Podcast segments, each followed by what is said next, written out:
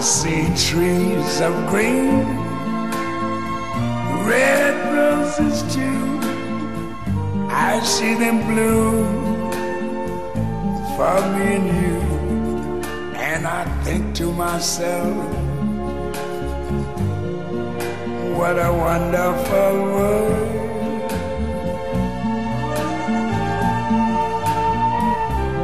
Mamma, io non ci credo. Non ci credo. Non ci credo.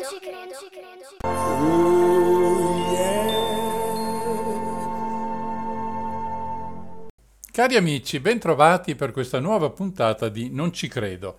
Questa sera lo spazio della trasmissione è dedicato ad un argomento quanto mai attuale, la cattura e lo stoccaggio dell'anidride carbonica, uno dei punti della politica internazionale per lottare contro l'emergenza climatica. Prima di questo, tuttavia, permettetemi una premessa che con l'argomento centrale non ha molto a che fare. È uscito in questi giorni il rapporto di Legambiente Malaria, con l'apostrofo nel senso di aria cattiva, e credo sia interessante andare a vedere come siamo messi nelle città che chi ci ascolta abita. Il rapporto, che si riferisce al 2021 e che potete trovare sul sito di Legambiente Padova, presenta una novità rispetto a quelli degli anni passati.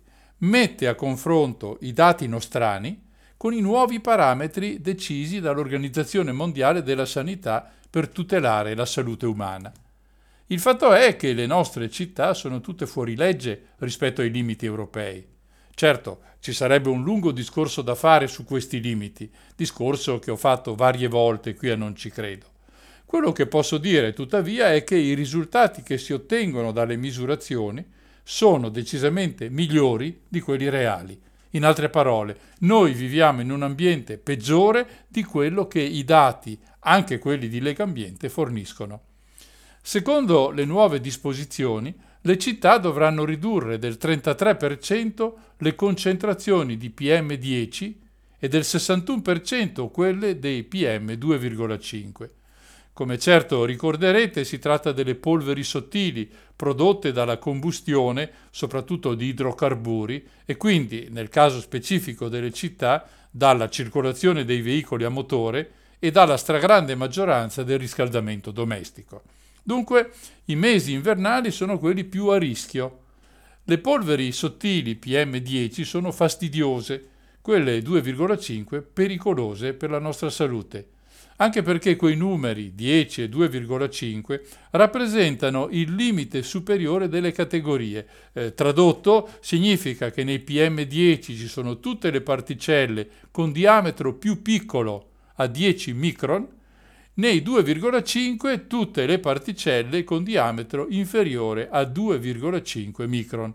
Il micron è un'unità di misura di lunghezza ed è la millesima parte di un millimetro. Dunque, ci sono anche particelle molto più piccole che sono la vera disgrazia delle polveri sottili perché in grado, se inalate, di finire nelle parti più piccole del nostro organismo, anche nelle cellule, provocando così danni davvero immensi.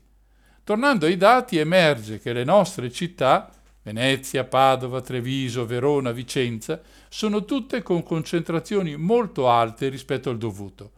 Ad esempio, la concentrazione di PM2,5 varia dai 20 microgrammi per metro cubo di Treviso e Verona ai 24 di Venezia, mentre il valore dell'OMS è appena di 5 microgrammi per metro al cubo, 4-5 volte minore. Tra gli inquinanti che derivano dalla combustione c'è anche il biossido di azoto, Anch'esso, secondo le disposizioni dell'OMS, dovrà essere ridotto di oltre la metà. I parametri che ho appena citato mostrano chiaramente quanto lontani siamo da condizioni anche solo accettabili. L'amministrazione, o meglio, tutte le amministrazioni degli ultimi anni, non importa di quale schieramento politico, hanno risolto la faccenda chiudendo al traffico il centro per un periodo. In questo si ricorre al fermo domenicale quando già di suo c'è molto meno traffico che nei giorni di lavoro, mentre molta più gente è a casa e fa andare il riscaldamento. Dunque sono palliativi del tutto inefficaci. Ci vorrebbe ben altro, come detto e ridetto, fondato su una diversa mobilità, sia pubblica che privata, sul rimodernamento e l'efficientamento degli edifici per ridurre l'impatto del riscaldamento. Tutte cose che costano soldi e per questo una fetta del Recovery Fund, del famoso PNRR, dovrebbe essere investita. Alcune notizie drammatiche riguardano le nostre città, alcune sono fuori legge da un ventennio, Padova per esempio da 21 anni, e sono tra le città più inquinate d'Europa, record che lasceremo volentieri a qualcun altro. Ribadisco che il dossier completo è disponibile sul sito di Legambiente Padova. Facciamo adesso una breve pausa e poi cominciamo con l'argomento centrale di questa serata.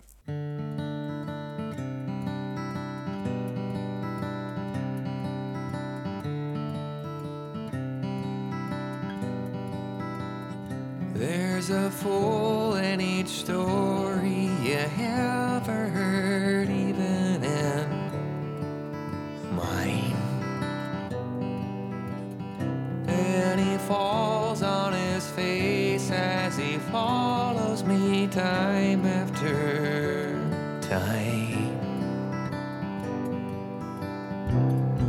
The choices can seem so unkind. Wise men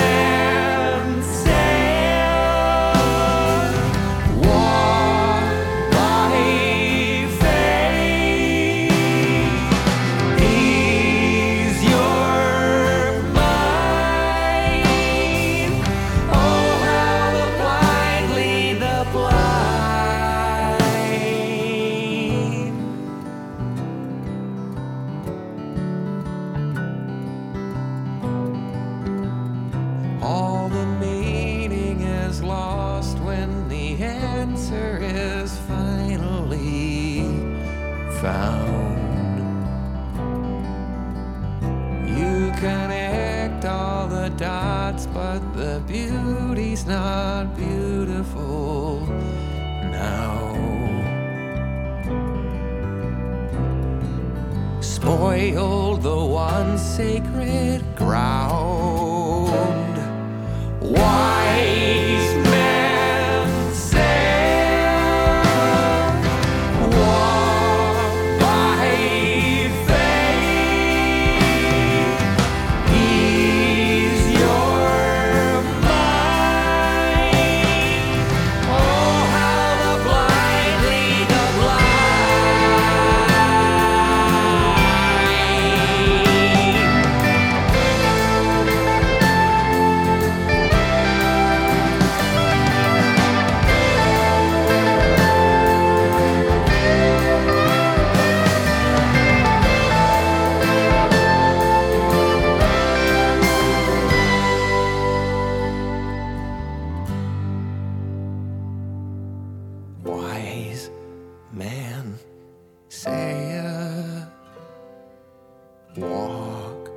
by faith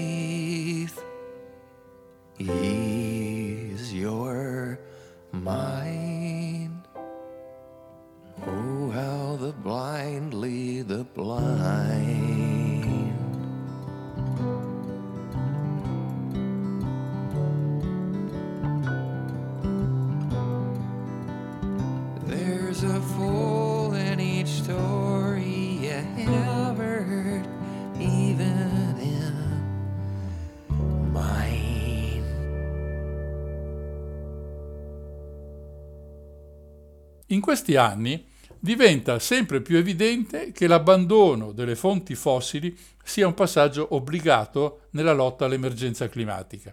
Il fatto è che le decisioni in merito sono state prese così tardi che quella che tutti oggi chiamano transizione energetica appare sempre più come una bella favola senza alcun supporto realistico. In sostanza, se togliamo le attività supportate dalle fonti fossili, sostenere l'economia mondiale attuale è impresa impossibile. Se per di più consideriamo che enormi paesi emergenti, Cina e India su tutti, stanno crescendo come consumi interni in maniera davvero importante, si capisce presto che abbandonare il petrolio, il gas e proprio nel caso dei due paesi asiatici citati il carbone è impossibile. Come fare allora per mantenere validi i principi della lotta all'emergenza climatica e contemporaneamente continuare ad usare, magari in misura minore rispetto a prima, le fonti fossili? Beh, è un bel problema, la cui soluzione sembra non esistere. In effetti, da un lato sappiamo che i problemi climatici sono legati alla presenza troppo massiccia di gas serra, soprattutto anidride carbonica, nell'atmosfera. Ormai si sono raggiunte le 420 parti per milione, un valore che non si osservava da migliaia di anni. La crescita della concentrazione di CO2 corrisponde alla crescita della produzione e di conseguenza del consumo in ogni angolo del pianeta. Dall'altro, per mantenere un'economia come quella attuale, occorre bruciare combustibili fossili. Così il risultato è una sempre maggiore emissione di gas serra. Insomma, si tratta di due eventi incompatibili tra di loro. Eppure qualcuno, anzi ben più di uno, sostiene non solo che la soluzione esiste, ma che è anche conveniente e in alcuni casi può essere utile per combattere i cambiamenti climatici. La tecnica a cui sto facendo riferimento si chiama CCS, vale a dire Carbon Capture and Storage, in italiano cattura e stoccaggio della CO2. Vedremo questa sera di cosa si tratta, se questa tecnica è applicata da qualche parte e con quali risultati. Ho pensato di ascoltare favorevoli e contrari, da un lato grandi major dell'energia come Eni e Exxon e dall'altra le associazioni ambientaliste e i commentatori per così dire neutrali. Cominciamo però da uno sguardo generale sulla faccenda.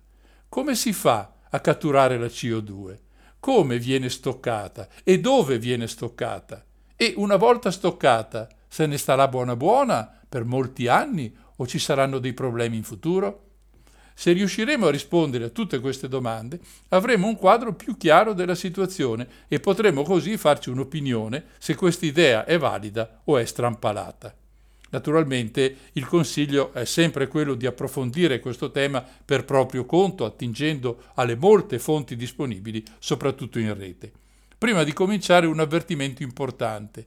Qui non si tratta di una nuova fonte rinnovabile di energia, come qualcuno in modo molto birichino vuol far credere. Si tratta invece di ripulire delle schifezze, quello che impianti a fonti fossili producono. Cominciamo dalla cattura. La CO2 è un gas e come tale, se lo lasciamo libero, occupa tutto lo spazio a disposizione e quindi si disperde nell'atmosfera un po' dappertutto, sfuggendo quindi ad una rincorsa tipo placcaggio del rugby. Ci sono vari sistemi di cattura. Il primo sistema è quello di intervenire dopo la combustione sui fumi prodotti dalla stessa. Questi fumi vengono assorbiti, fatti passare su opportuni solventi. Da questi la CO2 viene separata, compressa opportunamente, vedremo tra poco perché, per poter essere trasportata nei luoghi di stoccaggio.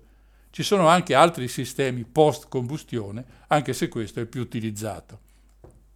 Un altro sistema è invece quello che viene prima della combustione, quando il combustibile viene convertito in una miscela di idrogeno e anidride carbonica attraverso un processo chiamato gassificazione. Poi l'anidride viene trasportata e l'idrogeno miscelato con l'aria viene usato come combustibile per produrre elettricità. In realtà ci sono anche altri sistemi di cattura. Quello che a noi interessa è che queste tecniche esistono e quindi la CO2 può essere separata o all'origine oppure dai fumi della combustione. Per il trasporto è necessario rendere liquida l'anidride carbonica e questo si realizza attraverso una forte compressione di almeno 73 atmosfere ad una temperatura di circa 30 gradi.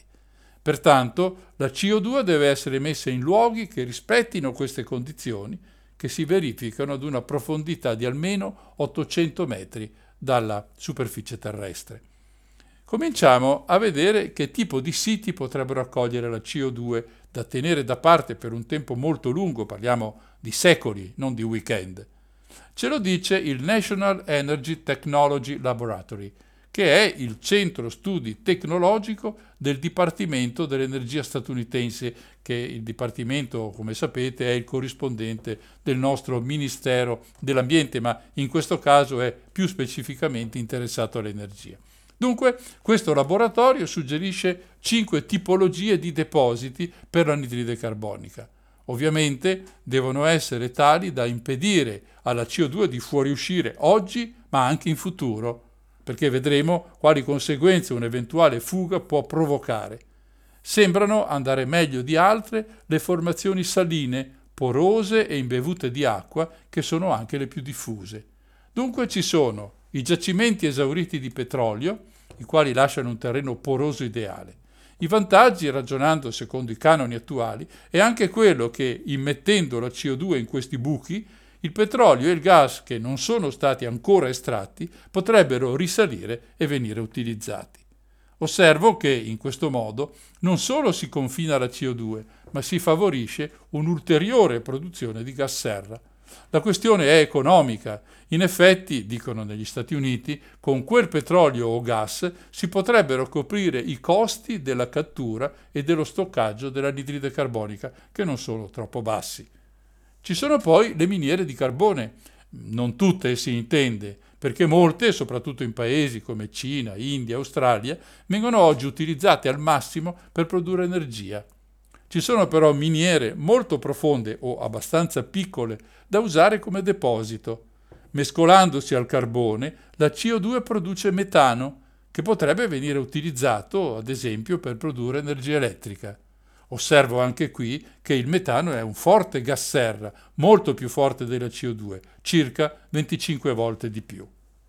Nelle formazioni di basalto, l'anitride carbonica reagisce formando carbonati solidi come calcite e dolomia e rimane quindi intrappolata in questi. Trattandosi di una roccia vulcanica, il basalto è presente in molte zone del mondo, in particolare in India, nel Brasile e negli Stati Uniti. Anche noi abbiamo formazioni basaltiche in Italia, ad esempio una famosissima è quella di Aci Trezza in Sicilia, eh, località tra l'altro ben nota a chi ha letto I Malavoglia di Giovanni Verga.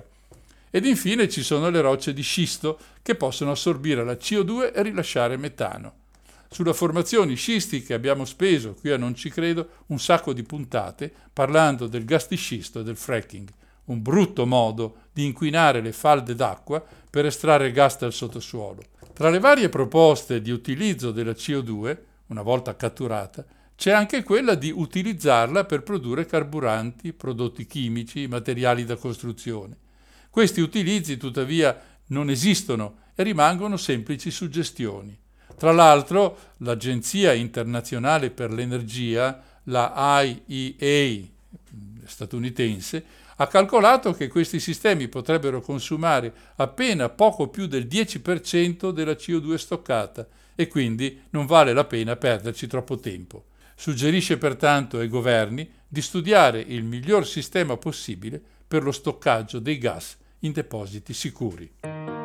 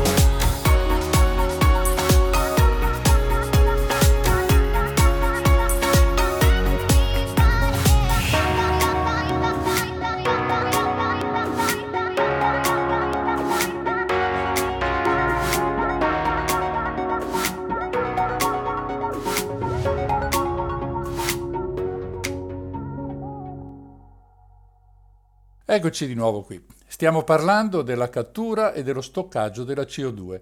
Prima di continuare io mi scuso se alcuni concetti verranno ripetuti questa sera, ma affrontando il tema da vari punti di vista diventa quasi inevitabile che questo succeda.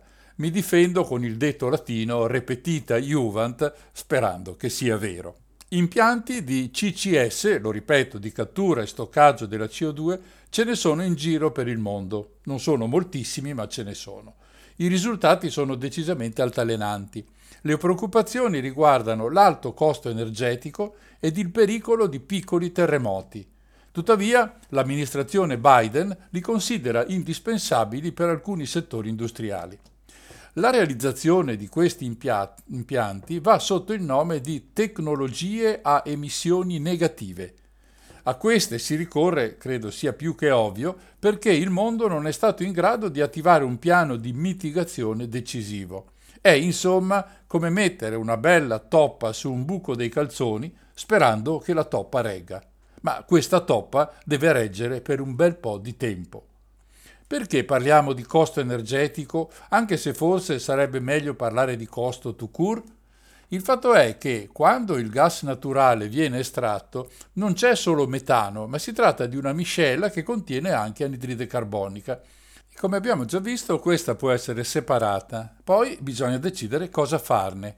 Può essere sparata per aria, rendendo l'atmosfera ancora più ricca di gas serra, oppure può essere iniettata nel terreno in località adatte come abbiamo già visto in precedenza.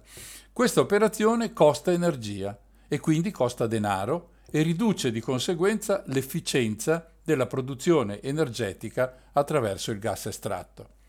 Quello che si vorrebbe fare è costruire impianti di stoccaggio vicino alle fonti inquinanti, ad esempio ai camini di una centrale a carbone. Anche qui ci sono problemi di due tipi. Il primo è quello economico. Serve molta energia per realizzare lo stoccaggio del carbonio e il secondo problema è il cosiddetto gap ingegneristico. Significa che al momento non ci sono molte soluzioni innovative. Si usa un metodo abbastanza antiquato che utilizza l'ammoniaca poco efficiente pericoloso per la salute dell'uomo. E dove va a finire la CO2 catturata? L'idea di chi sostiene questa tecnica è quella di creare una rete simile a quella del gas, un carbondotto, se mi passate il termine, che porti la CO2 nelle stive adeguate come abbiamo visto in precedenza. Quali rischi e problemi ci sono alla base di questo procedimento?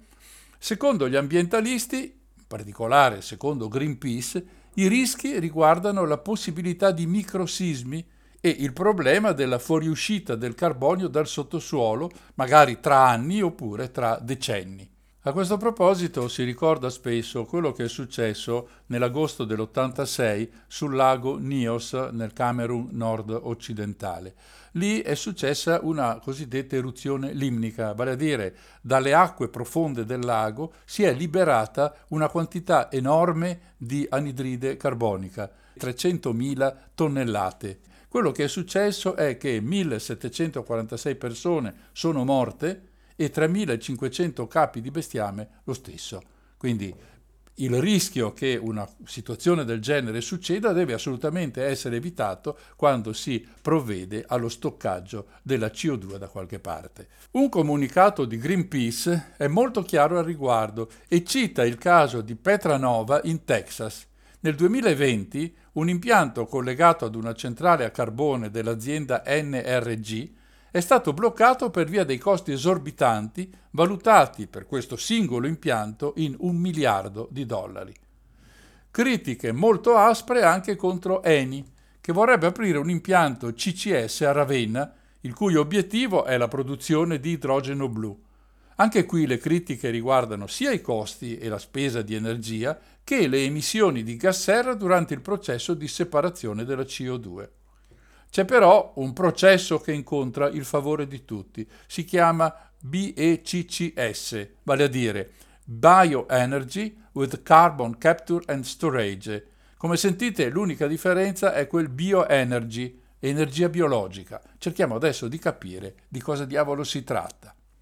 Per avere una cattura efficace contro l'emergenza climatica, la CO2 non va tolta dal gas che brucio, ma direttamente dall'atmosfera. Come si può fare? Bruciando materiali bioenergetici come la legna o i residui materiali. Gli alberi assorbono normalmente CO2 per il loro sviluppo. Abbiamo spiegato molte volte come avviene la fotosintesi clorofiliana. Ora, se io produco energia attraverso la legna di questi alberi, ma invece di restituire all'atmosfera l'anidride carbonica prodotta la catturo, alla fine io avrò un bilancio netto negativo, avrò cioè tolto dall'atmosfera una certa quantità di CO2. È comunque chiaro l'obiettivo di queste tecnologie, in un modo o nell'altro bisogna arrivare al cosiddetto net zero emission. Questo non significa che nel 2050, secondo i piani europei e mondiali, nessuno produrrà più emissioni e non si useranno più i combustibili fossili. Significa che, al netto della produzione, la parte prodotta e quella sottratta o compensata saranno uguali. Dunque l'atmosfera non subirà più aumenti di gas serra e le condizioni quantomeno si consolideranno e non peggioreranno ulteriormente. Certo che, con questi termini, è chiaro che nei prossimi 30 anni la quantità di gas serra in atmosfera continuerà ad aumentare, forse, molto forse, ad un ritmo minore, ma continuerà a crescere con tutte le conseguenze che non è poi così difficile immaginare. C'è un sistema ancora più sofisticato ed efficace ed è quello di costruire degli impianti di estrazione diretta della CO2 dall'aria. In questo settore, che, meglio dirlo subito, non è ancora sviluppato a sufficienza e sta muovendo i primi passi, in questo settore, dicevo, la Svizzera è all'avanguardia. L'azienda Climeworks di Zurigo sta lavorando a questo tipo di progetti e ha aperto un impianto in Islanda. Detta in parole molto povere, si usa una serie di ventole dotate di filtro per catturare la CO2 direttamente dall'atmosfera. Certo, anche qui i costi sono alti. Tuttavia i responsabili dell'azienda fanno presente che non fare nulla e veder crescere i disastri ambientali costerebbe molto di più. Del resto, il tempo, purtroppo, lavora a favore dell'emergenza climatica. E quindi la prospettiva che abbiamo, se non si fa niente, è quella di lasciar crescere la percentuale di gas serra in atmosfera fino al 2050. La Svizzera ci crede ed è fermamente decisa a rimanere all'avanguardia con questi progetti. Anche l'amministrazione Biden ha dato questo indirizzo, muoversi verso la cattura dello CO2 con qualunque mezzo. Naturalmente gli ambientalisti temono, come ho ripetutamente sottolineato anche questa sera, che questo fervore verso i vari progetti CCS mette in disparte quello che rimane l'obiettivo principale per un mondo nuovo, eliminare i combustibili fossili o quantomeno ridurne l'uso drasticamente. Il professor Talati è a capo dello staff che si occupa di questi problemi Recentemente alla rivista ufficiale del MIT, il Massachusetts Institute of Technology, ha dichiarato, virgolette, dove possiamo passare alle rinnovabili vogliamo fare quelle scelte, ma dove non possiamo, la cattura e lo stoccaggio del carbonio hanno un ruolo davvero importante da svolgere. Con industrie come il cemento sappiamo che la CCS è essenziale per ridurre le emissioni. Chiuse le virgolette.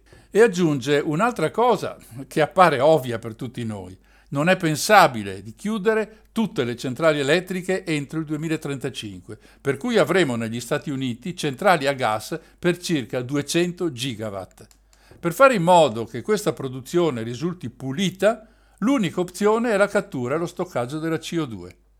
Io chiudo questa parte con una riflessione di Tony Federico, coordinatore del comitato scientifico che raggruppa gli esperti della Fondazione per lo sviluppo sostenibile. A proposito della CCS dice, virgolette, ho un pensiero laico al riguardo. Bisogna vedere quello che si può fare e quello che si deve fare.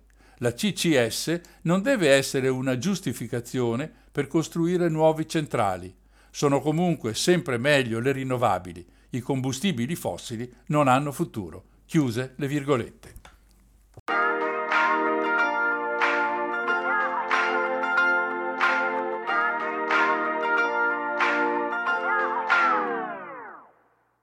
Put on my red heels and in my hair. Waited up all night cause I thought you cared. And now you're calling me saying, don't start a fight. Stop living a fantasy. I'm sorry, excuse me.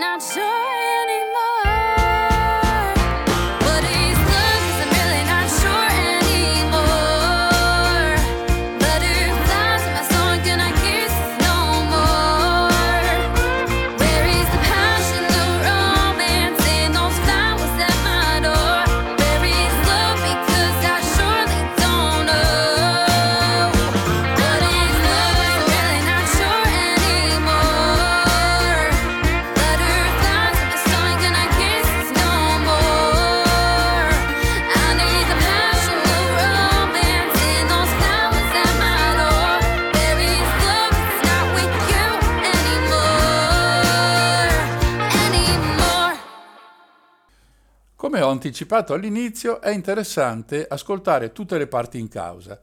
Adesso cercherò di riassumere quello che due grandi aziende del settore sostengono a proposito della cattura e stoccaggio della CO2, l'ENI, soprattutto l'ENI, e l'ExxonMobil. È evidente che non possiamo aspettarci una visione critica della questione. Sarebbe un po' come se l'oste della trattoria vi accogliesse dicendo il mio vino fa schifo ma ve lo do lo stesso. Quindi è importante tenere ben presente chi è il soggetto che dichiara quanto segue.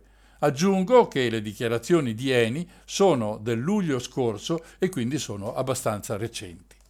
Eni comincia a dire che molti organi di informazione hanno dato una visione distorta di quello che l'azienda sta facendo e quindi è necessario mettere un po' di puntini sulle i. Il riferimento è appunto soprattutto al progetto CCS di Ravenna. Recentemente, il- nel dicembre del 2021, il Movimento 5 Stelle ha fatto un'interrogazione al ministro dell'Ambiente Roberto Cingolani sulla posizione del governo al riguardo. Il ministro è stato quanto mai evasivo e praticamente non ha risposto nulla, dicendo che in futuro si deciderà se appoggiare o finanziare i progetti CCS. Il fatto che non abbia una posizione non è una buona cosa, mi pare. Ma torniamo a Leni e a Ravenna. L'azienda del cane a sei zampe comincia offrendo i dati che sono stati elaborati da ISPRA, come sempre, quindi sono dati ufficiali, sulle emissioni che le cosiddette situazioni difficili da abbattere inviano in atmosfera nel nostro paese.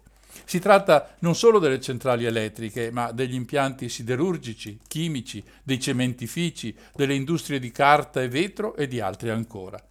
Questi comparti nel 2019 hanno emesso qualcosa come 70 milioni di tonnellate di gas serra su un totale di 340 milioni, vale a dire il 20% del totale, il 42% del settore industriale. Ora, l'impianto previsto a Ravenna di CCS secondo Eni dovrebbe rimuovere o catturare, se preferite, 4 milioni di tonnellate di CO2 all'anno.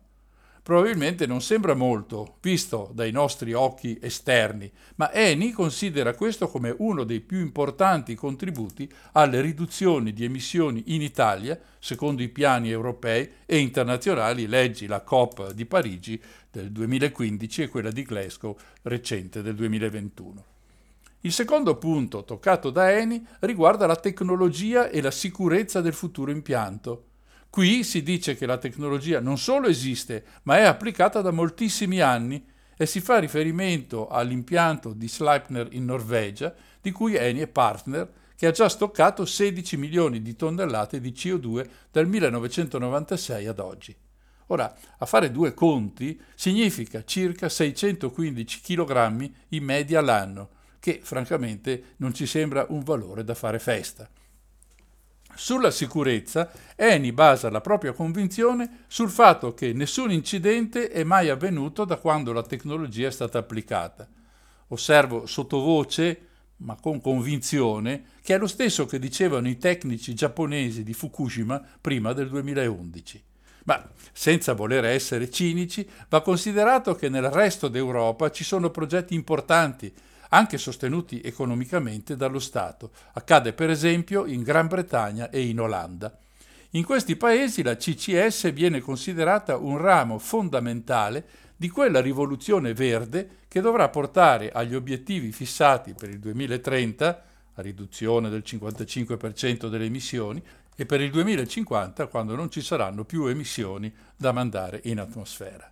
Io credo che su questo Eni abbia ragione, sempre che questi progetti siano fattibili e non comportino dispersioni delle risorse economiche e rischi per le popolazioni. Un fatto è certo, dice Eni, lo sviluppo di questa tecnologia aprirà la strada a nuove filiere e quindi a nuovi sbocchi professionali. Anche questo è vero. Quando a metà del 1700 Newcomen e Watt fornirono alle fabbriche di maglioni inglesi le loro macchine a vapore, la produzione ne guadagnò e si formarono nuove figure professionali come i tecnici delle macchine a vapore. Ma questo non consolò affatto tutte le magliaie che si trovarono senza un impiego. Questo è il destino di tutte le rivoluzioni industriali, non c'è niente da fare. C'è un altro passaggio del documento di Eni che condivido perfettamente. Dal momento che la rivoluzione che oggi chiamiamo transizione energetica o ecologica, se preferite, si fonda sulla sostenibilità, noi non possiamo mai dimenticare che per essere sostenibile un processo non basta che lo sia da un punto di vista ambientale, deve esserlo anche da un punto di vista sociale, quindi della tutela dei lavoratori, ed economico. Questo significa che l'attuale situazione produttiva non può essere smantellata da un giorno all'altro, ma va progressivamente sostituita con quella nuova che possiamo individuare in prima battuta nell'energia da fonti rinnovabili. Per questo serve tempo e dunque, ribadisce Eni, attuare progetti come il CCS di Ravenna, che può essere pronto nel 2026, dicono loro, è cosa buona e saggia. Alla corsa verso i CCS si sono iscritte anche le grandi major dell'energia, Exxon e Shell, hanno messo il naso in alcuni progetti di questo tipo. Un esempio è quello che succede nel porto di Rotterdam in Olanda, uno dei porti commerciali più grandi al mondo.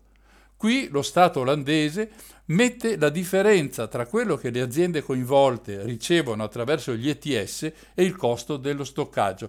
Eh, ne abbiamo parlato l'ultima volta, gli ETS sono sovvenzioni dell'Unione Europea per progetti di mitigazione e volti a garantire la sostenibilità.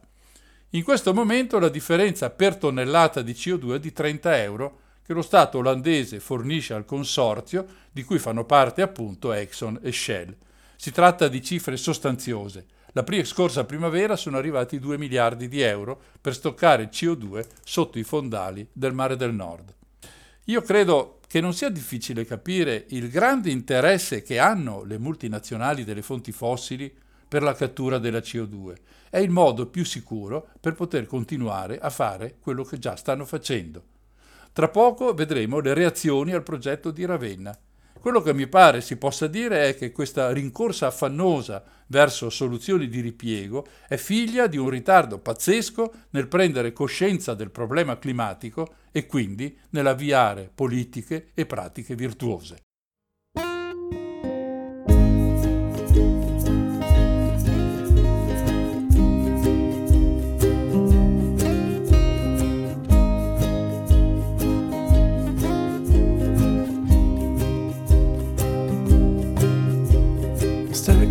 On this island, trapped in this dry land alone. The sea has surrounded me, the world has forgotten me, I'm now on my own. And through the sea, through the whale, who can hear my cry for help? And prisoner of the shadow, I want to go home now.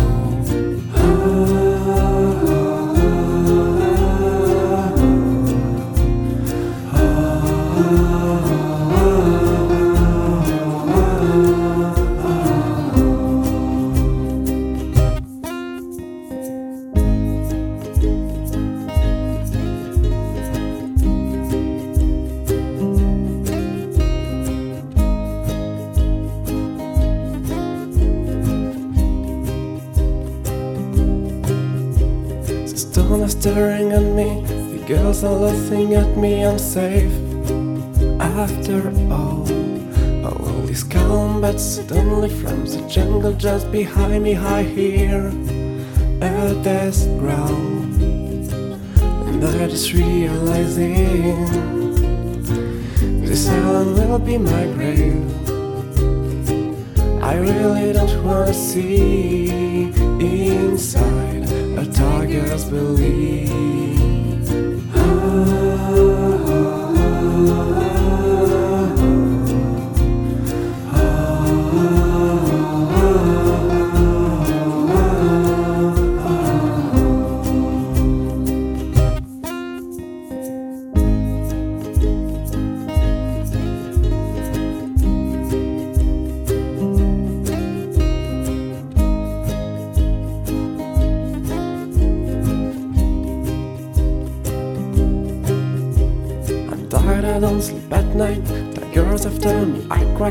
Scared.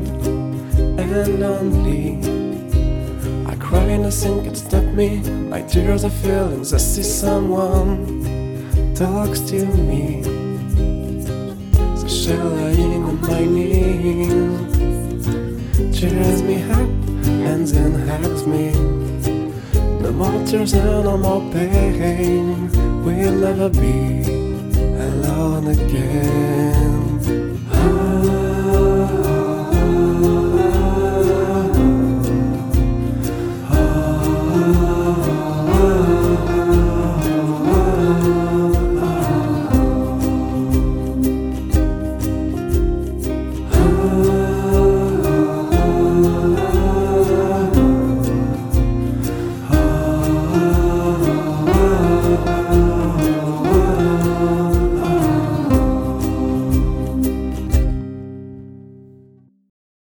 Progetto dell'Enia Ravenna di cattura e stoccaggio della CO2 trovate in rete una quantità enorme di documenti.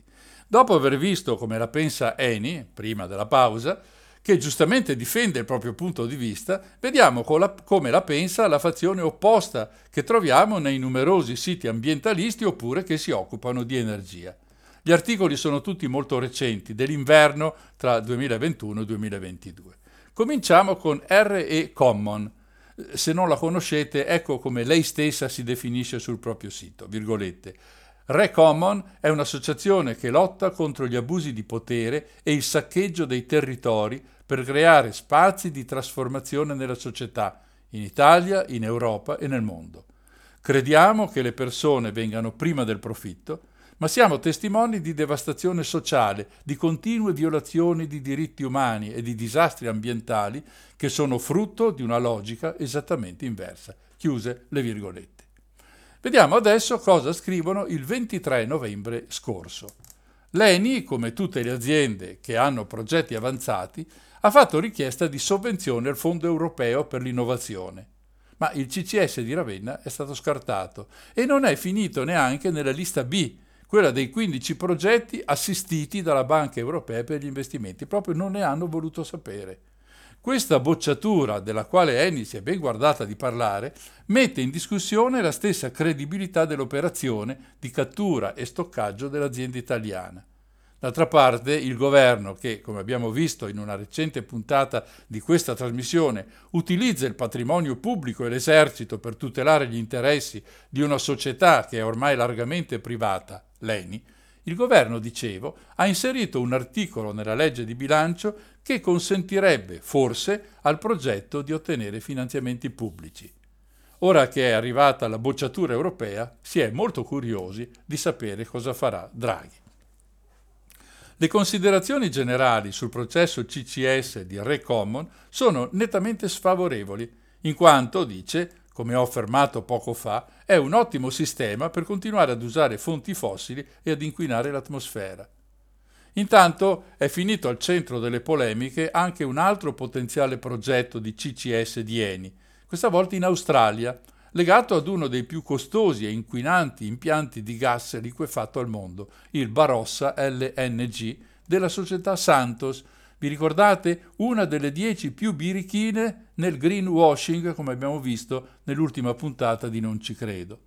Il coinvolgimento di Eni deriva da un accordo quadro siglato con la Santos lo scorso maggio che prevede lo sviluppo di progetti comuni tra cui il riutilizzo di giacimenti esausti come pozzi per l'anidride carbonica.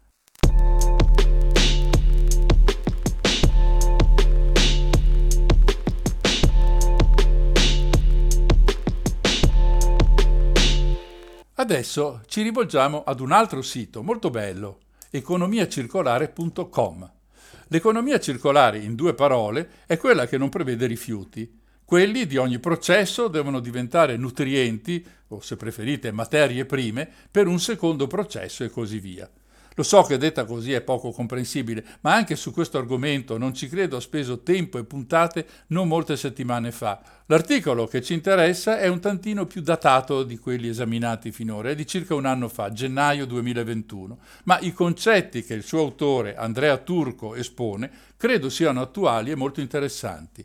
Andrea Turco è un giornalista freelance siciliano, molto attivo nella sua terra nella lotta alla mafia e appassionato ed esperto di temi ambientali. Insomma, è uno che vale la pena di ascoltare.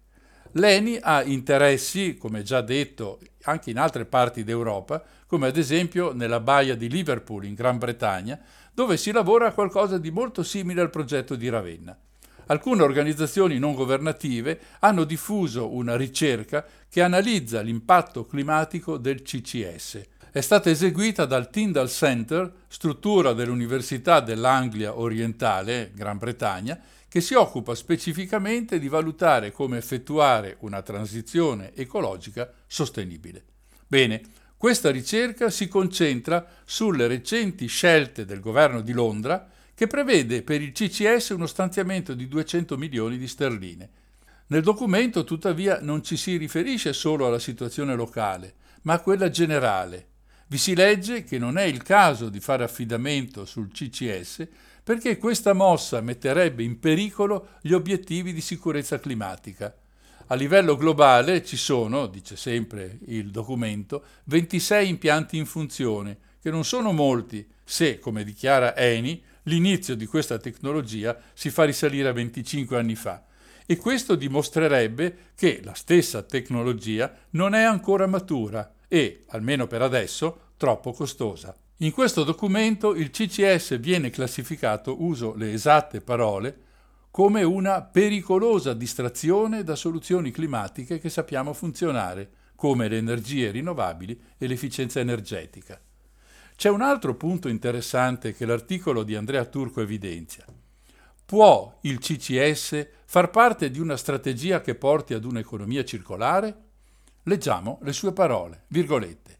Inevitabile dunque chiedersi quanto ci sia di circolare in una tecnologia e in un progetto, quello Ravennate, così fortemente sostenuto dalla multinazionale energetica. È sufficiente l'obiettivo dichiarato di voler dare nuova vita ai giacimenti di gas non più attivi, mettendo in campo una sorta di azione di riuso? Il notevole dispendio di suolo e di risorse energetiche, a partire dall'elettricità necessaria per l'impianto di cattura, non è incompatibile con il concetto di circolarità? In più, come sottolineato dal chimico Vincenzo Balzani, questa tecnologia richiede l'uso di grandi quantità di prodotti chimici che poi debbono essere recuperati, riciclati, con grande consumo di energia fossile. Col paradosso che spesso la CO2 prodotta dall'energia che si usa per l'impianto è in quantità maggiore rispetto a quella che l'impianto recupera, cioè esattamente il contrario del principio di rigenerazione e prevenzione alla base dell'economia circolare. Chiuse le virgolette. Insomma, una bocciatura in piena regola e questa volta da un punto di vista scientifico. Chiudo l'argomento con una dichiarazione di Gianni Silvestrini, direttore del Kyoto Club e da decenni impegnato sui temi delle energie rinnovabili. Eccola, virgolette. Intanto diciamo che la tecnologia CCS ha sempre goduto di finanziamenti pubblici e il vero dato è che non si è riusciti a utilizzarli. Il discorso dunque è da ribaltare. Perché, nonostante gli ingenti contributi, questa tecnologia non si è mai sviluppata in Europa? E perché la stessa Europa, che già ci ha provato negli scorsi anni, dovrebbe tornare a finanziare il CCS italiano? La situazione degli Stati Uniti è diversa, perché lì la CO2 viene iniettata nei giacimenti di petrolio e gas quasi esauriti per aumentare la produzione di combustibili fossili. E conclude, io sono piuttosto laico su questo tema, ma mi pare evidente che il CCS è una soluzione che le compagnie petrolifere scelgono per prolungare la vita dei giacimenti olio e gas mentre sarebbe più utile e più circolare spingere sulla transizione energetica attraverso le rinnovabili. Chiuse le virgolette. Ma, già che ci siamo, ascoltiamo ancora il breve intervento di Massimo Scalia, uno dei padri dell'ambientalismo scientifico in Italia, che a proposito di Eni dice, virgolette, il vento sta cambiando. Eni rischia di rimanere fuori campo, al contrario di Enel. L'esclusione del progetto CCS è la seconda batosta nel giro di poco tempo per il cane a sei zampe. Penso ad esempio al caso dell'Arabia Saudita, che si candida a diventare un hub mondiale per l'idrogeno verde tramite la società Aqua Power. Qualche mese fa la società ha varato un progetto per realizzare 5 gigawatt di elettrolizzatori, cioè nel paese del petrolio ci si dà da fare per produrre idrogeno verde.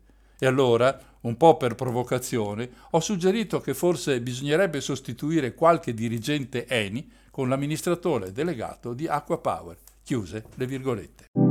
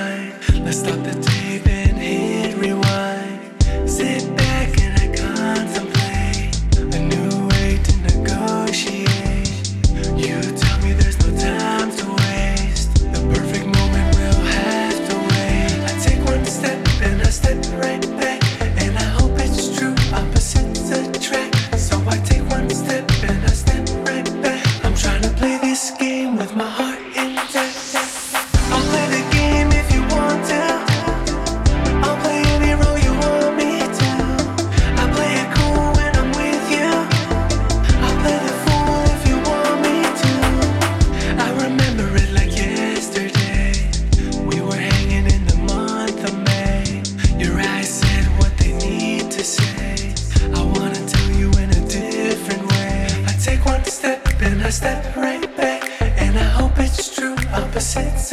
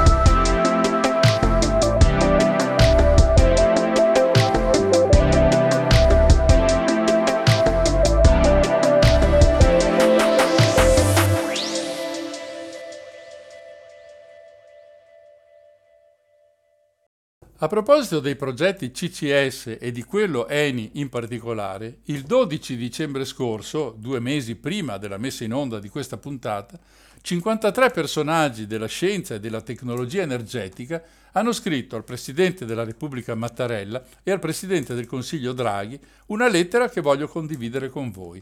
Data la sua lunghezza, la riassumo nelle sue parti più significative, senza però togliere nulla del senso dato dai firmatari a questa missiva. Solo una precisazione, qui si parla di CCUS invece che di CCS come ho fatto fino adesso. La lettera U sta per utilizzo, dunque cattura, stoccaggio e utilizzo della CO2.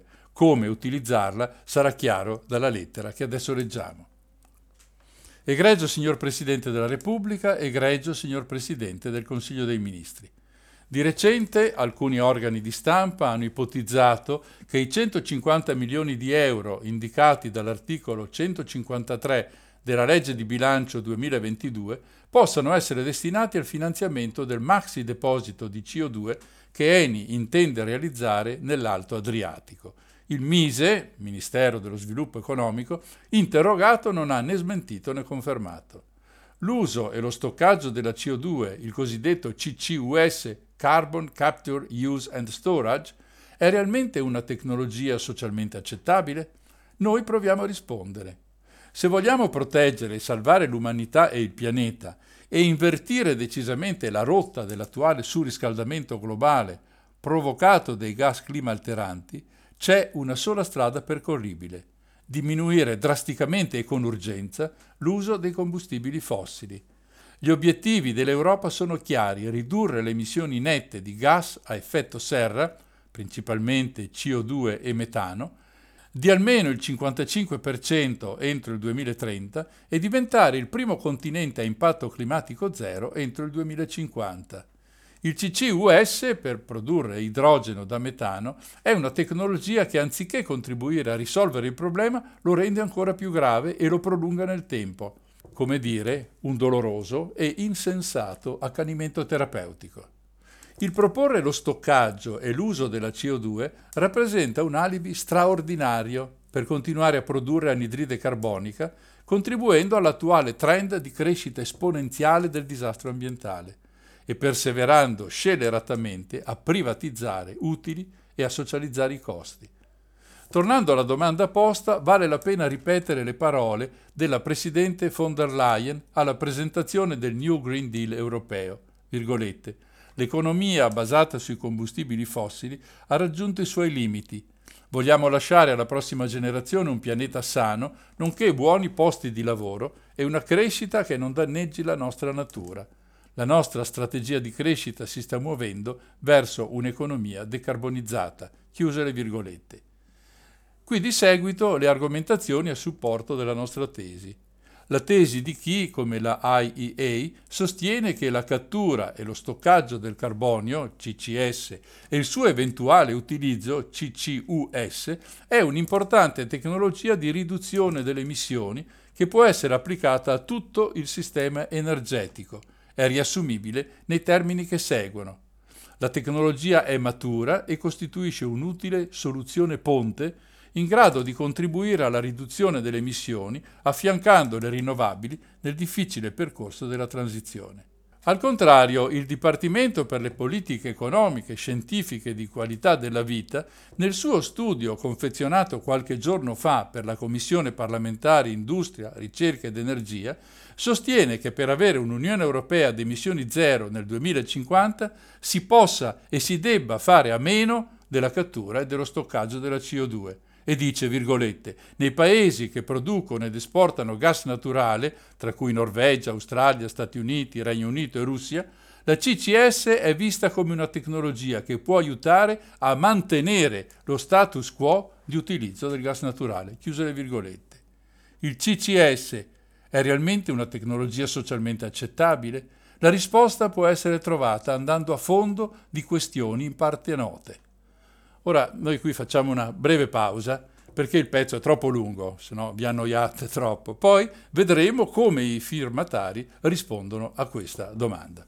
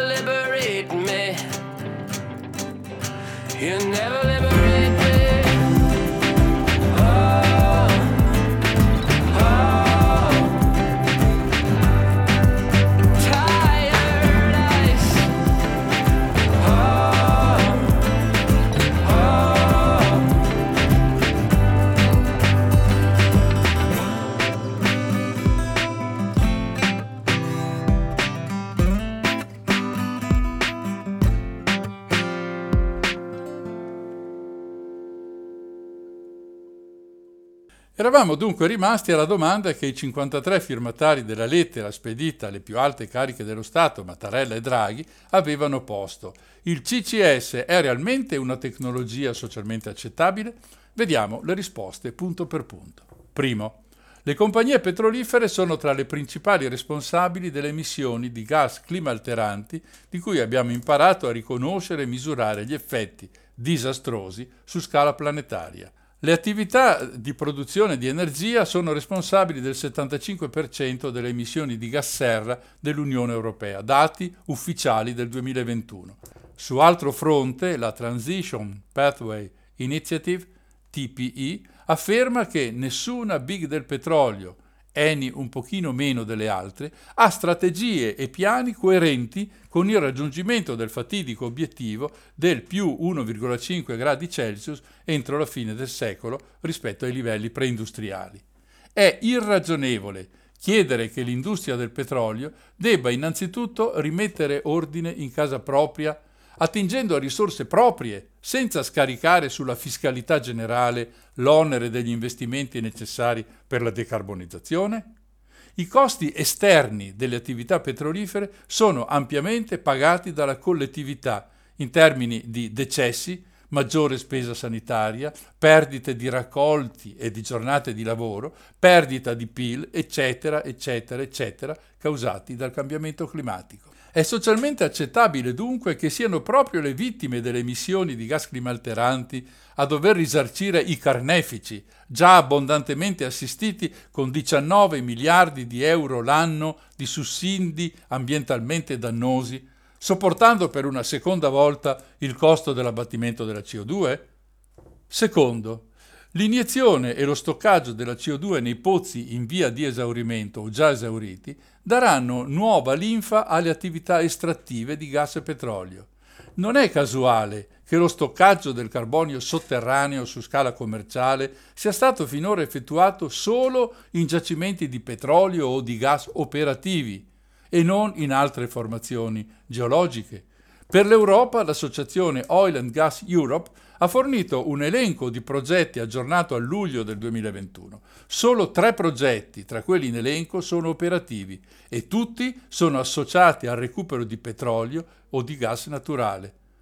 Si tratta di una semplice coincidenza? La CO2 può essere iniettata in giacimenti di petrolio o di gas esauriti o quasi esauriti per aumentare la loro pressione e fornire la forza trainante per estrarre petrolio e gas residui, mentre la CO2 iniettata rimane lì immagazzinata. Così facendo può essere estratto fino al 40% dell'olio residuo rimasto in un giacimento dopo la produzione primaria. Gli studi del Massachusetts Institute of Technology hanno dimostrato che l'EOR, cioè il recupero forzato di greggio, ha aumentato la produzione dal giacimento Weyburn di Cenovus di 16.000 fino a 28.000 barili al giorno. Un dubbio e una domanda sorgono spontanei. Eni intende forse incrementare i quantitativi estrattivi e prolungare il ciclo di vita dei giacimenti nell'Alto Adriatico, iniettando e stoccando CO2 nei suoi pozzi più longevi?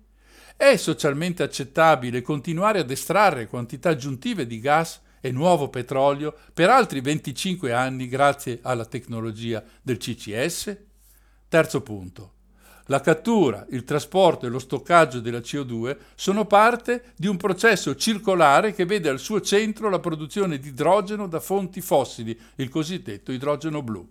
In un suo recente documento, European Hydrogen Blackbone conclude che l'idrogeno è fondamentale per la trasformazione dell'Europa in un continente neutro dal punto di vista climatico e che nell'Unione Europea e nel Regno Unito al 2050 potrebbe registrarsi una domanda di idrogeno di 2300 terawatt ora, pari al 20-25% dei consumi finali di energia. In questa partita l'idrogeno blu, i cui progetti hanno durata pari ad almeno 25 anni, potrebbe giocare un ruolo importante. Finanziare il CCS significherebbe dunque dare la stura alla produzione di idrogeno blu, e di conseguenza all'estrazione e al consumo di gas in un orizzonte temporale che si spinge fino al 2050, ben oltre quindi il punto di non ritorno. Sono questi i tempi di una transizione sostenibile? Anche questo è socialmente accettabile? Quarto punto.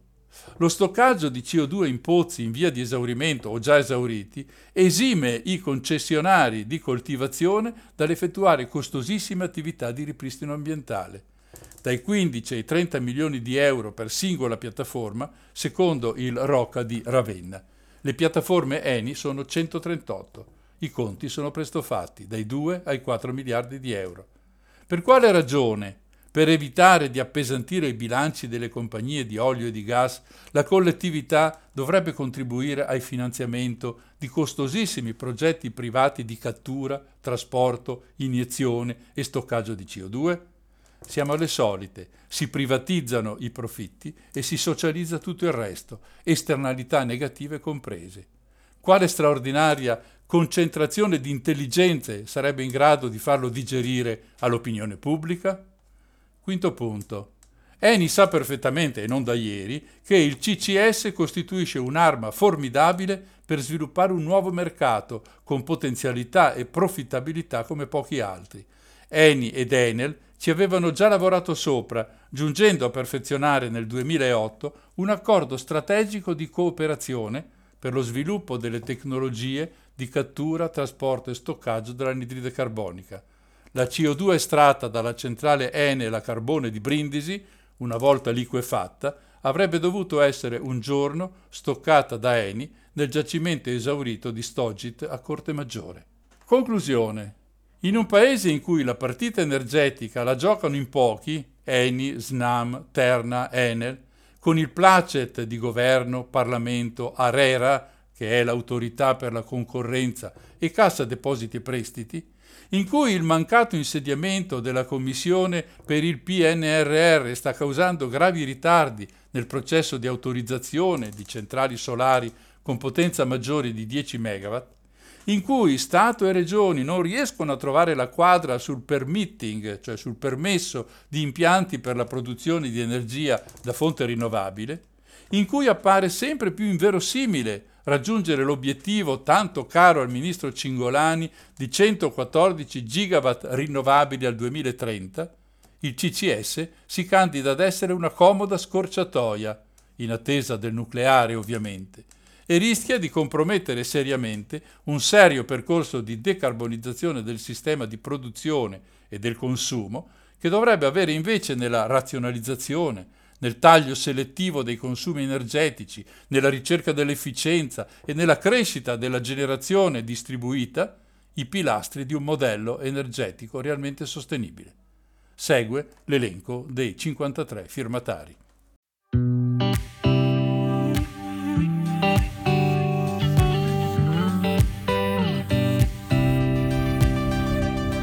Was it easy walking away? Was it hard when you found yourself outside? Were you scared? Start all over. Did you always know you would leave me behind? Do you remember when all we had was us? I thought that would always be enough. But were we just two kids with nothing else to do? A little money in our pockets and a hurry to say I love you. Swear the days last forever, never thinking about the end. As long as we were together, we could make it through anything. Now I gotta see you all through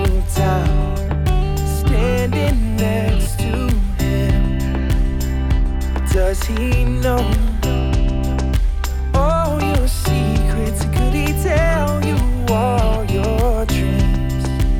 I still remember when all we had was us.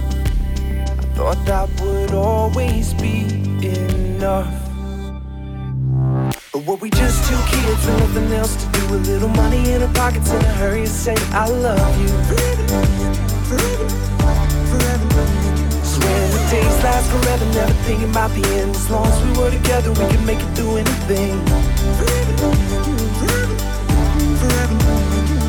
But I, I, I knew my heart's in trouble with you, you, you.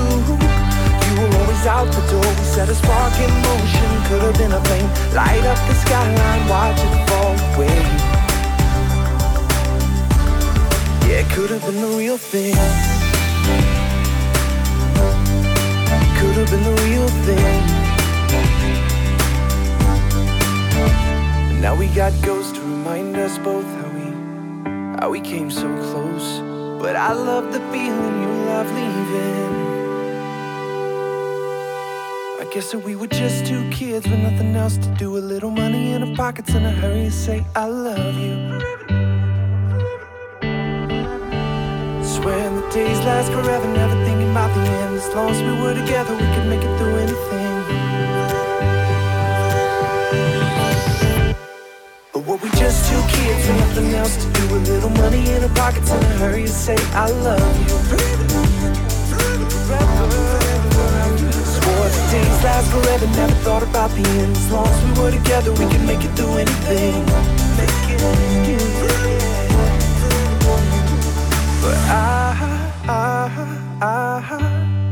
My heart's in trouble you, you, you. You were always out the door. We set a spark in motion, could have been a flame. Light up the skyline, watch it fall away. Yeah, it could have been the real thing.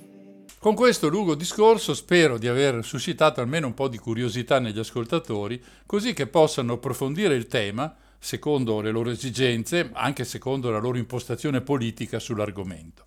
Quello che credo si possa dire, al di là dell'appartenenza al partito dei catturatori o a quello contrario, è che la CO2 dall'atmosfera in un modo o nell'altro va rimossa. Come ho detto ormai un sacco di volte, limitarsi a ridurre le emissioni è un trucco per continuare a far crescere l'effetto serra e con esso tutti i danni legati ai cambiamenti del clima. Questo lo sanno perfettamente tutti, ma molti sono ancora convinti che sia meglio difendere i profitti e il lavoro andando verso la fine della società come oggi la concepiamo. Questo sarebbe legittimo se riguardasse solo loro, ma con le loro azioni determinano il futuro di miliardi di persone e questo non è né bello né tantomeno giusto. Io vorrei concludere questa serata parlando d'altro, una breve appendice alla puntata sulla cattura, stoccaggio e utilizzo della CO2.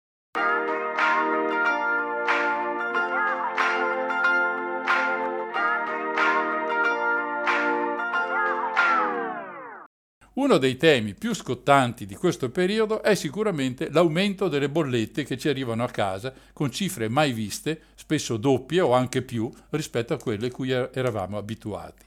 Ora la domanda è perché questi aumenti sono legittimi? Qualcuno ci sta facendo la cresta? Per rispondere ecco qualche riflessione. Cominciamo con quello che sappiamo sui prezzi energetici. L'ARERA è l'autorità di regolazione per energia, reti e ambiente. È un organo amministrativo indipendente che vuole favorire lo sviluppo di mercati concorrenziali in tutti i settori, in, nei settori di cui paghiamo le bollette, l'elettricità, il gas, i rifiuti e così via. I suoi dati per il primo trimestre di quest'anno, del 2022, sono decisamente preoccupanti. L'energia elettrica è cresciuta del 55%, il gas del 42%. Questo lo sapete benissimo, perché avrete ricevuto le bollette in questi primi mesi. Chiediamoci allora perché questo è potuto succedere. In Italia gran parte dell'energia elettrica è prodotta da centrali a gas ed è quindi l'aumento di prezzo di questo combustibile la causa più importante. Poi di mezzo ci si mette anche l'epidemia, fattori meteorologici sfavorevoli, tensioni geopolitiche internazionali di cui vedremo più avanti. Io credo che sappiate che esiste una borsa elettrica dove l'energia viene scambiata all'ingrosso, un po' come tutti i materiali, il ferro, l'acciaio e così via. È nata nel 2004 e fino al 2019, cioè prima della pandemia, le quotazioni medie annuali oscillavano tra i 43 e gli 87 euro per megawattora. Il megawattora è un'unità di energia piuttosto grande rispetto ai nostri abituali consumi. Con il Covid e il lockdown del 2020 si è registrata una forte contrazione dei consumi. Essendo l'offerta rimasta immutata, il prezzo è sceso a 22 euro per megawattora. Una volta riprese le attività, le cose sono ovviamente cambiate e la grande domanda ha fatto salire i prezzi fino a valori incredibili di 281 euro per megawattora come media mensile, con picchi orari addirittura di 533 euro per megawattora. In sostanza, quando noi valutiamo le nostre bollette il doppio di quelle passate, sbagliamo. Se lo Stato non fosse intervenuto, sarebbero state almeno quattro volte più care. Dunque il Covid è intervenuto modificando il normale andamento del rapporto tra domanda e offerta, rapporto che, come sappiamo, determina il prezzo delle vendite sul mercato. Altro motivo è stato l'inverno 2021, molto rigido. Molti paesi hanno dovuto attingere alle riserve strategiche di gas naturali e dunque, alla fine dell'anno, non ci si è dovuti solo preoccupare del freddo e del nuovo inverno, ma anche di reintegrare quelle riserve strategiche consumate l'anno precedente. Questa richiesta eccezionale ha fatto crescere i prezzi del gas e di quello che con il gas si fabbrica, in primo luogo l'elettricità. Mettiamoci anche che sono aumentati i costi dei permessi di immettere CO2 in atmosfera. E siccome le sfighe non vengono mai da sole, in Europa il 2021 ha passato una strana assenza di vento che ha ridotto di molto la produzione di energia eolica, sostituita ancora una volta proprio dalle fonti fossili, tra cui appunto il gas. Ci sono poi anche altri motivi. Accenno appena alla situazione russa che eroga da sola più del 40% del gas usato in Europa ed è, come sapete, il più grande fornitore italiano. La vicenda ucraina è solo uno dei motivi del rallentamento di fornitura di gas russo. Anche la Francia, da cui compriamo una certa quota di energia, ha i suoi problemi. Come ho più volte spiegato, le sue centrali nucleari sono vecchie e hanno bisogno di manutenzioni più attente e continue e questo limita la produzione francese ed ovviamente anche la nostra possibilità di acquisto. Come accennato, la transizione ecologica prevista dall'Europa comporta una sollecitazione a produrre meno energia con fonti fossili. Per immettere CO2 in atmosfera si paga e nel 2021 il costo complessivo di questa tassa è raddoppiato, il che ha fatto crescere il costo dell'energia. Ora, come si viene fuori da una situazione del genere? Adottando i criteri che da molti anni il mondo ambientalista suggerisce, risparmio energetico, incremento delle energie rinnovabili, ad esempio imponendo ai nuovi costruttori di mettere i pannelli fotovoltaici sui tetti e incentivando tutte le buone pratiche che ci sono, ma che sono sparpagliate sul territorio senza una strategia globale che le faccia diventare uno strumento per la nazione. È di questi giorni la decisione del governo italiano di consentire per dieci anni un aumento delle estrazioni del gas naturale nostrano non un buon incoraggiamento per diminuire le emissioni climalteranti. Nel pacchetto, tuttavia, va detto, ci sono anche incentivazioni per aumentare la produzione di energie rinnovabili e lo stop a nuove trivellazioni. La sensazione che il cittadino con l'acqua alla gola ha è che queste misure finiranno per aumentare i profitti delle grandi compagnie, se avete pensato ad Eni non avete sbagliato affatto, alle quali è stato chiesto di condividere il periodaccio con la gente, ma è stato chiesto in modo educato, gentile. A noi i rincari arrivano senza uno straccio di commento che dica magari scusate, ci siamo presi tardi, avevamo problemi più urgenti, decidere chi doveva fare il Presidente della Repubblica, quali vestiti doveva mettersi Di Maio, se Giorgia Meloni è fascista oppure no, e altre pagliacciate di questo genere dice non pensarci. Ma come cacchio si fa a non pensarci?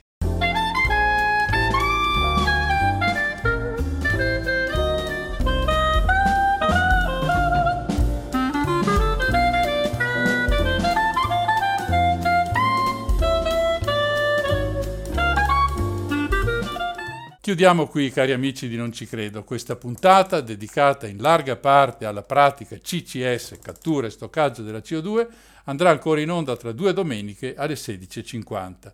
Tra poco con Silvia vi presenteremo una nuova puntata di Infinitamente Blues. Vi aspettiamo, se per voi oggi è martedì, alle 22.30.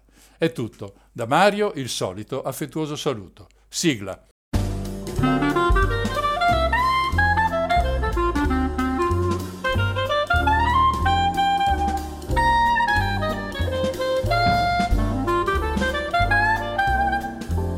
Sulle note di questo brano jazz di Joe Byte, copyleft come tutta la musica che avete ascoltato, termina Non ci credo, trasmissione del martedì sera, ideata e raccontata da Mario Brusamolin, che vi ringrazia per l'ascolto, vi dà appuntamento alla prossima puntata e vi augura buon proseguimento con i programmi di Radio Cooperativa.